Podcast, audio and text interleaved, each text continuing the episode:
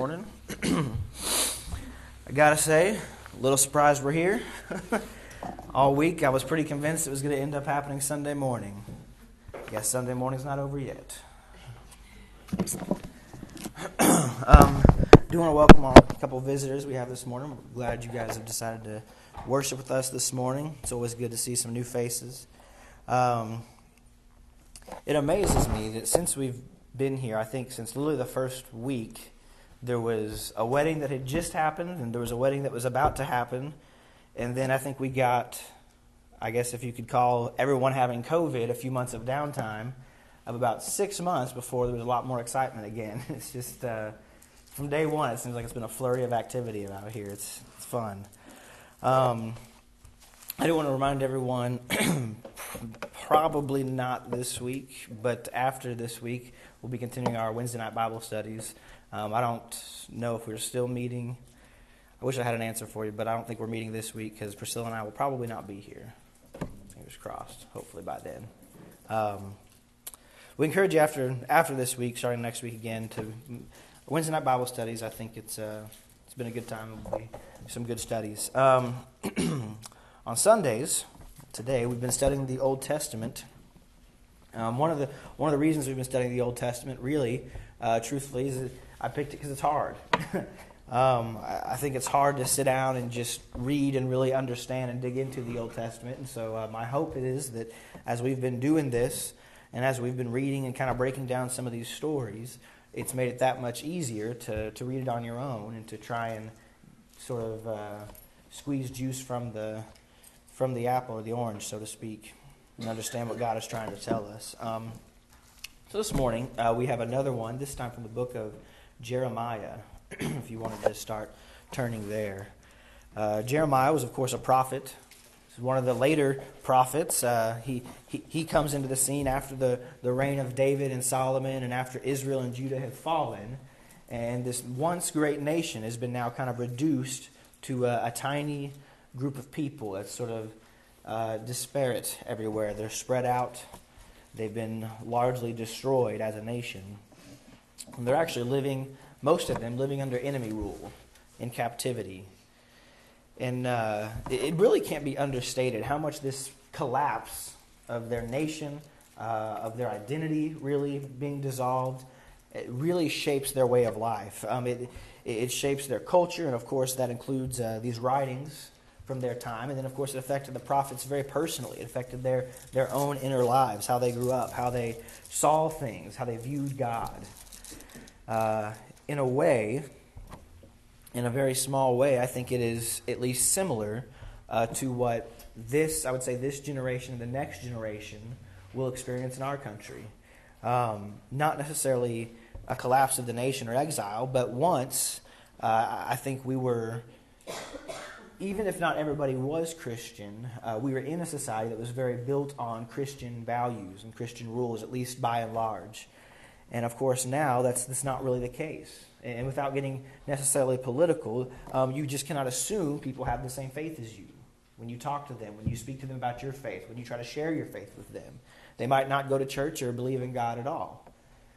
And while that doesn't change uh, our mission and it doesn't change what God has told us to do, it does change how we do that. It changes evangelism, right? It changes outreach.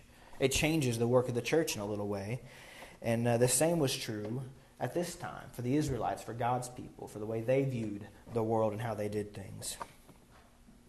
So going back to the Israelites, they're at this time period, they're not they're not sure what this means for them. How it is that they're supposedly God's people and they're God's chosen race and they're God's possession, yet their national identity is gone. Their enemies, it seems, have won. And so this period of turmoil shapes much of uh, the writings of the prophets at this time. And in order to address this, a lot of the teaching in Jeremiah revolves around one of two ideas.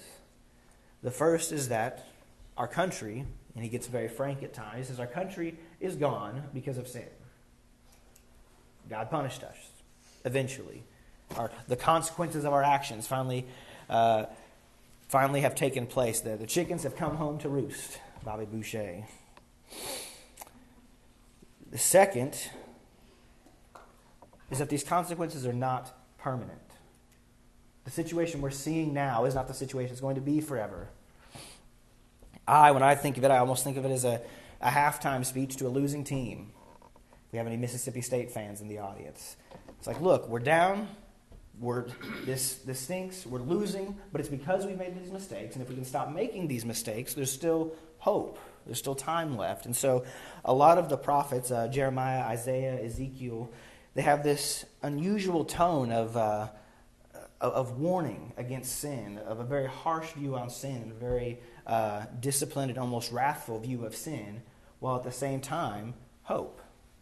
And to us, I think those two things, that idea of discipline and hope, don't really mesh when we read it sometimes, but that's, that's really the environment that has shaped uh, this theology or these, these writings.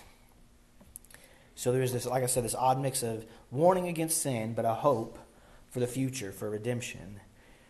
And it's that scene, that mixing bowl that Jeremiah is dropped into. That's what's kind of going on for his life. Um, and so, so, like I said, we're going to be looking at the book of Jeremiah. And at the very beginning of Jeremiah's life, God calls Jeremiah.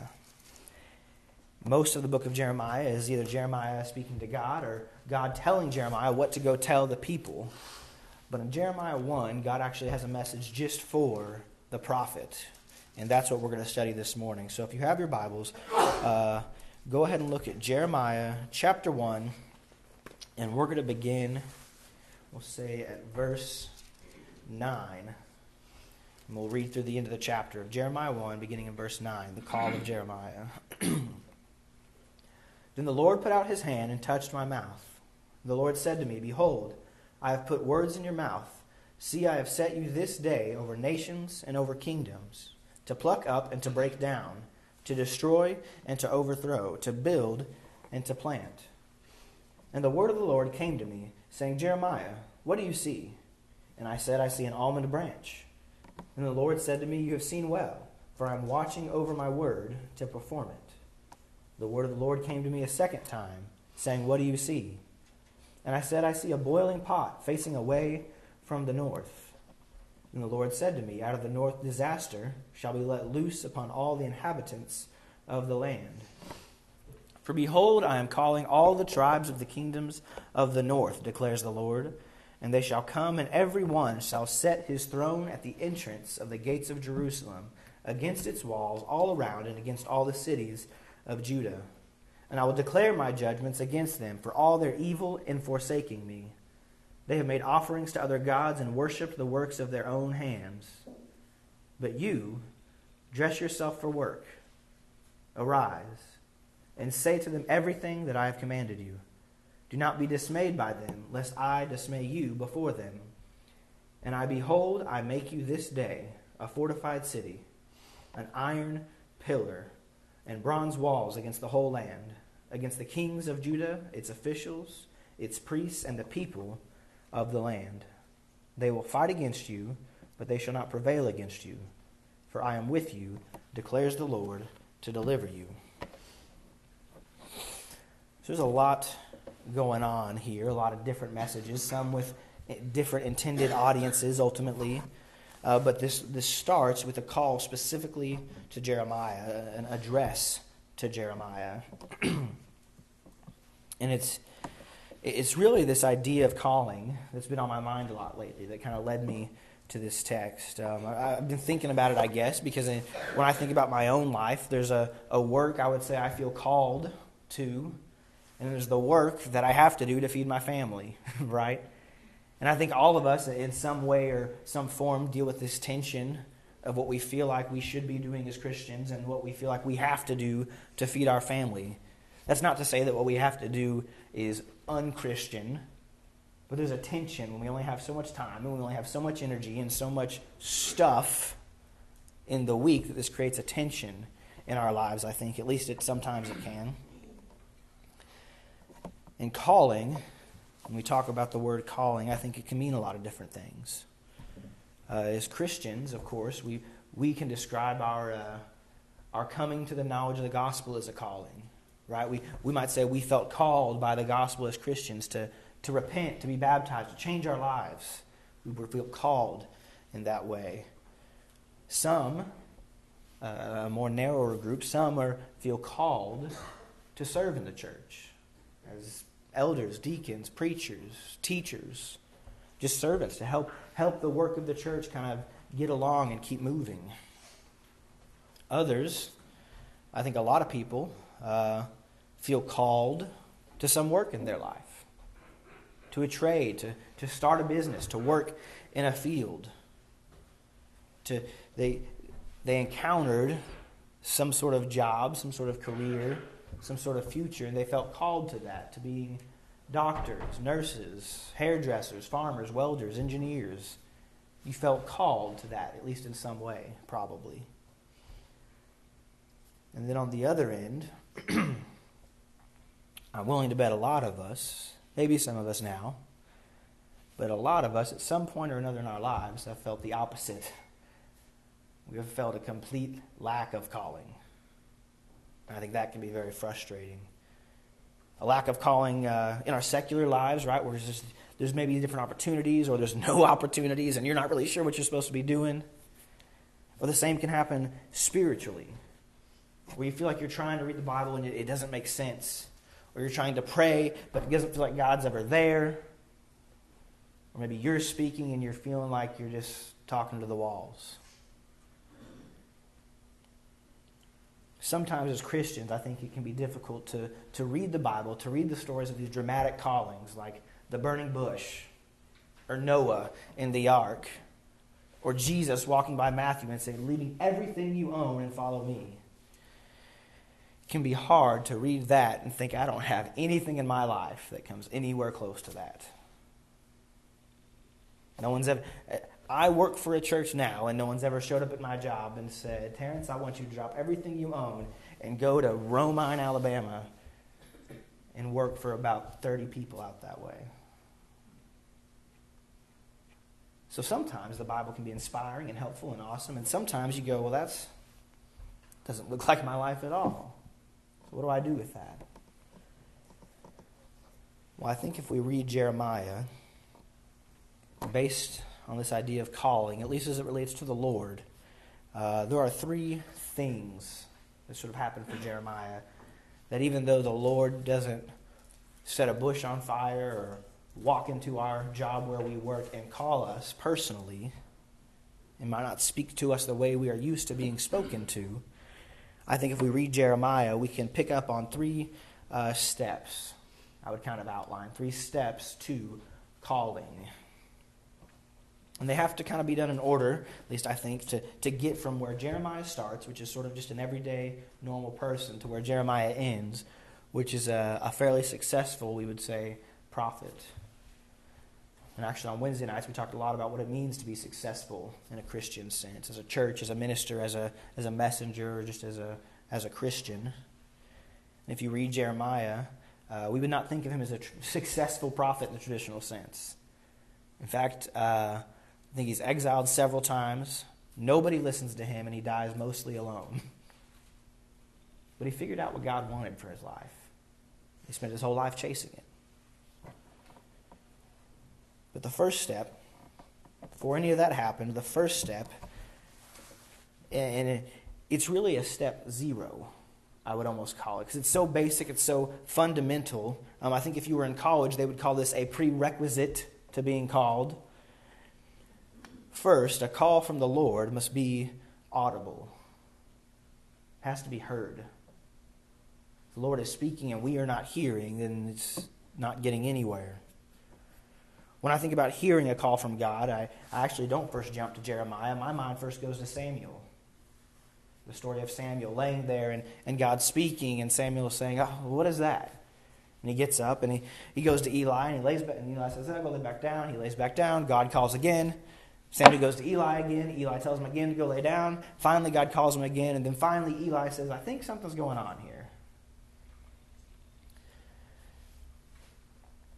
When God called Jeremiah, Jeremiah pipes right up. In fact, if we looked at, at verse 6 of the chapter, Jeremiah's first words after God calls him are, Ah, Lord God.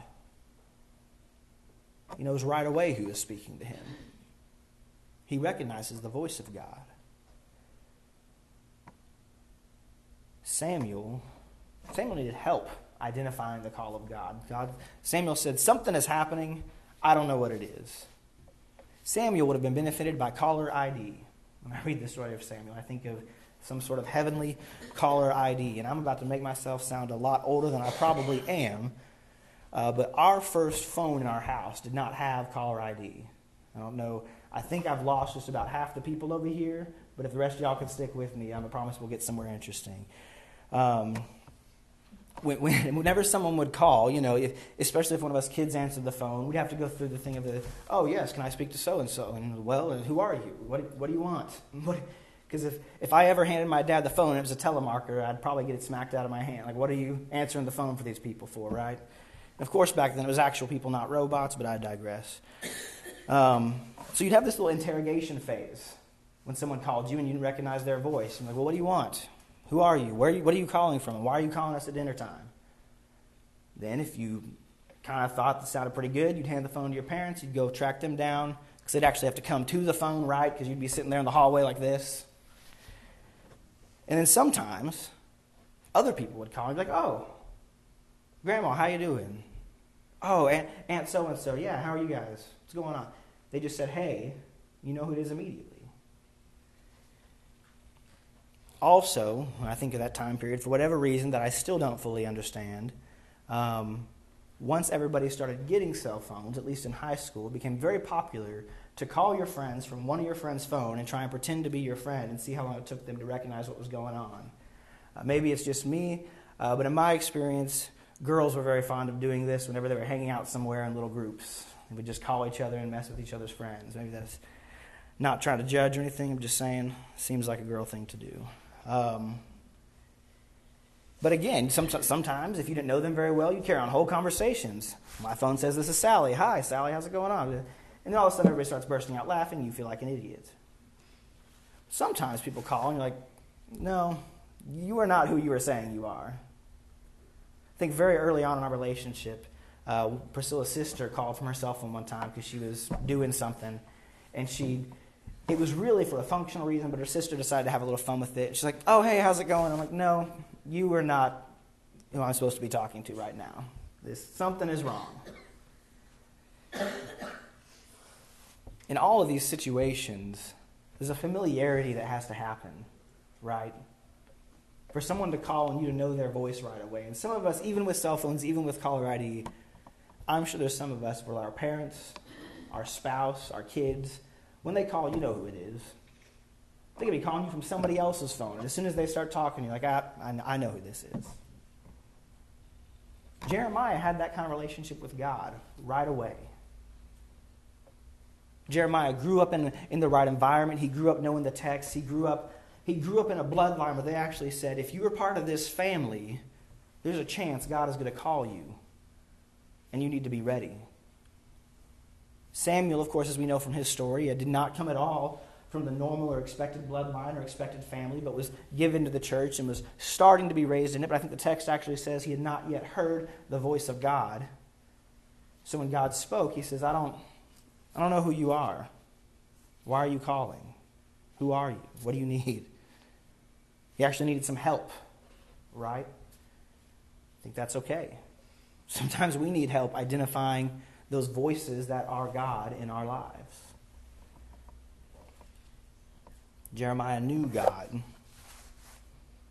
As I said, when he was born into the right family, they actually kind of, there was a conversation of if you were a part of this family, God might call you. Again, I think of that pre caller ID phase where if someone had to call you, if you knew someone was going to call, you'd say, No, don't get on the phone, right? Don't, don't get on the phone or don't get on the internet. You pick it up and it'd just be nothing but this annoying buzzing sound. Don't use the computer. Don't call anybody. I'm waiting on a phone call. You were prepared. You prepared yourself mentally and physically for someone to call you so that when you got that call, you could be ready. So when you got that call, that call was audible. Second step, second thing that has to happen is the call of the Lord has to be absorbed. What do I mean by absorbed? If we look in the text, the Lord gives Jeremiah two visions. Two visions. And if you've never read this section of Jeremiah, uh, verse 12 would probably really confuse you. Because in verse 12, uh, and I said, I see an almond branch. Then the Lord said, You have seen well, for I am watching over my word to perform it. Of course, almond branches are known for their watching, right? No, this makes no sense. Um, just out of curiosity, is, is anybody reading the Bible in Hebrew? Have any native Hebrew speakers who are reading right to left and the calligraphy and all that? No. But if you're reading an English Bible, hopefully it has this little footnote that says almond sounds like the Hebrew word for watching. The Lord was speaking to Jeremiah in the right language. Not right in the sense of the Lord can be right or wrong, but the Lord spoke Jeremiah's language. Jeremiah knew how to understand what the Lord was saying to him. The Lord's not just painting visions and Jeremiah saying, okay, looks cool. Don't know what to do with that information. Jeremiah is actually absorbing what the Lord is telling him. He says, I'm watching over you to perform my word. He gives Jeremiah the vision of the boiling pot, and Jeremiah says, I, I know what that is. That's, that's the looming disaster that is in the north. And he's actually talking about a, the specific country of Babylon that Israel knew was over them, that would conquer them, that would finish off its people at any time. But there's a play on words going on, and if, if we're not speaking the right language or we're not willing to maybe engage a little bit with it critically, we're not going to understand. The Lord says, Jeremiah, you have seen well. Luckily, uh, for those of us who uh, maybe not into the, the visions unless we're working at loss, there's also a second half to what the Lord has to say to Jeremiah. For those of us who might appreciate a more direct approach, look at verse 17. But you, dress yourself for work, arise, and say to them everything that I have commanded you.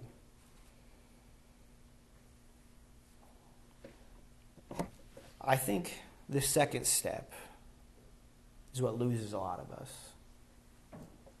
We know God, at least in a general sense of who God is, right? Maybe we're born in the family or we've been to church, we've read the Bible before. I've got an idea of these parts that are moving around out there. Maybe in the same sense that most of us in here know how to drive a car, but I'd probably count on one hand those of us that could fix a car. We can hear the Lord. The Lord is audible to us, but when He speaks, it's not always absorbed. There's a difference. I, am hearing you, but I'm not understanding you. I'll give you an example from my life. I understand when someone told me that the Cowboys play the Falcons today at noon. If you try to speak to me from about noon to 3, I will be hearing you, but I will not be understanding you. Husbands and wives probably know exactly what we're talking about. Anybody with kids, too, now that I'm thinking about it. It's the difference between hearing and understanding. And I think this is where we can get stumbled up. And you say, God is calling me to something in my life, but I don't, I don't know what. I know the Lord speaks. I know the Bible's out there, and I know it's I'm supposed to read it and I'm supposed to get it, but I don't I don't know what to do with that information. How do I apply that to my life? It can be hard because God doesn't speak to us the way we're used to being spoken to, the way we speak to each other. But I promise you, if you're listening, He does. As I said, luckily there's that second half. Sometimes it's in these loose things that we need to interpret and understand and go home and think about, meditate and pray on. So, what did that mean? What is God trying to tell me? Other times it is arise, dress yourself for work, and do everything that I have commanded you. Lord is saying, Be ready. Verse 17, the Lord is telling Jeremiah, Get up, do what you got to do, put your clothes on, go to work, and just do as I've commanded. And when the time comes, the rest will make sense. When the time comes, you'll know what to say. And if we actually look in the text, when he first calls Jeremiah, he says, But the Lord, I'm very young. No one's going to listen to me. And the Lord says, I know how old you are. He says, But I'm not going to know what to say. And he says, I will put words in your mouth. You'll know what to say. The call of the Lord has to be absorbed. We have to know what to do with that information.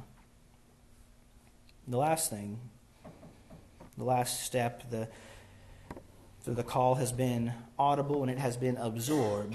Then and only then it can be answered. When I talk to people about this idea of calling and this, uh, what, what that means for them in their lives, a lot of people want to jump to this third step. They want to say, well, tell me what to do.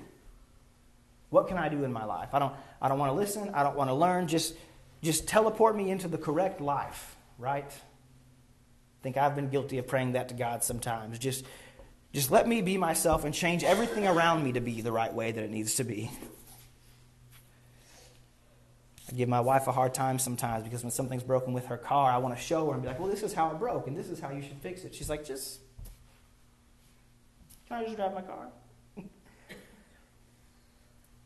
Sometimes we just want God to just fix the stuff, right? I, I don't want to listen. I don't want to learn anything. I don't want to change who I am. Just, just shift everything in the world around me to be the way that I need it to be to function. How about we do that? There's a process here. Jeremiah had made preparations to hear the call of the Lord. He had done work and put in effort and put in time in order so that when the Lord spoke to him, he actually understood what God was saying. And then, then Jeremiah was able to answer the call of the Lord. Because you see, the Lord actually called Jeremiah to go do more calling. He said, I need those people out there that I need you to get my message to. But before you can do that, we've got to get things right in your life. When I talk to people about this idea of calling, when they feel lost, when they're in that position of that lack of calling that I referenced earlier, more often than not, there's a breakdown at one of these points. When we talk about these different steps in the process, they can identify, they can say, I, I think that's where I am. So I don't, I don't hear the call of the Lord at all. I don't even know God speaks to me. Maybe I don't even believe that God speaks to me. There's still kind of that step one or that step zero. Or maybe it's I've grown up in the church or a church. I kind of know the Bible. I've read the Bible, but I don't, I don't understand what to do with taking this information and plugging it into my life. Sort of a round peg, square hole situation. Sometimes and I think this is the step where I most often find myself. Sometimes we, we hear God.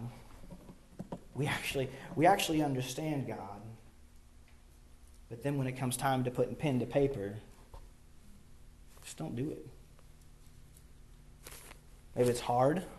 Maybe we feel like we, we feel like we literally cannot do it. feel like things are in our way that stop us from doing it. Sometimes the call is, is audible and it is absorbed, and sometimes we just need to answer it. The Lord is calling. He has a calling for all of us, a work that we are called to do, and He is calling. If the Lord is calling you this morning, there's a call you need answered. If you have a need at any this time, let it known while we stand and while we sing.